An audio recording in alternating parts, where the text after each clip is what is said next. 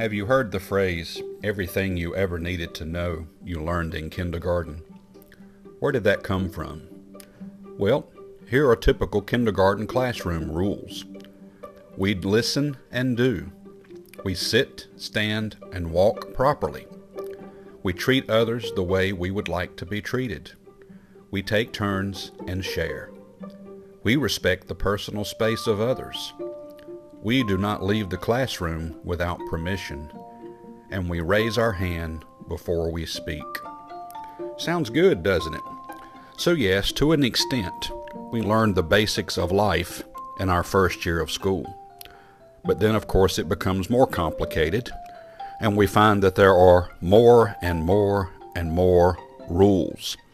The laws of the land, traffic laws, business laws, farming laws, Everywhere you turn around, there's a rule, there's a law, or there's an ordinance. And try to imagine we had to know all of them. And when we know all of them, we're supposed to keep all of them and break none of them. Man, that would be tough. And I would say virtually impossible. We need to make sure we maintain our focus as Christians when it comes to the rules and the laws. Christ made a way for us to be saved, not by our works, not by the rules, not by the laws, not by the ordinances, but by Him, by His sacrifice, by His blood. Here's an example Mark chapter number 7. Then came together unto him the Pharisees and certain of the scribes which came from Jerusalem.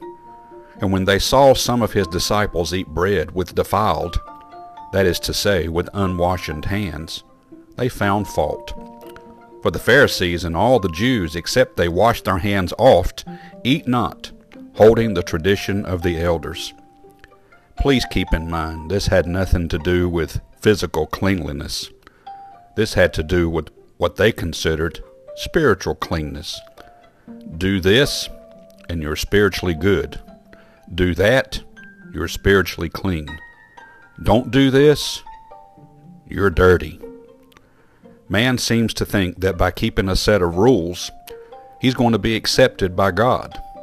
But the Bible says, For it's by grace through faith, and not of ourselves, it is a gift, not anything associated with works, except for one place, and that's the works of the cross. Don't get so caught up in the rules, thinking that they're good enough to get you to heaven and save you from your sin. That's a sure death sentence to a devil's hell. Let's not do that. Let's do it the right way and believe Christ. May God bless you and have a wonderful day.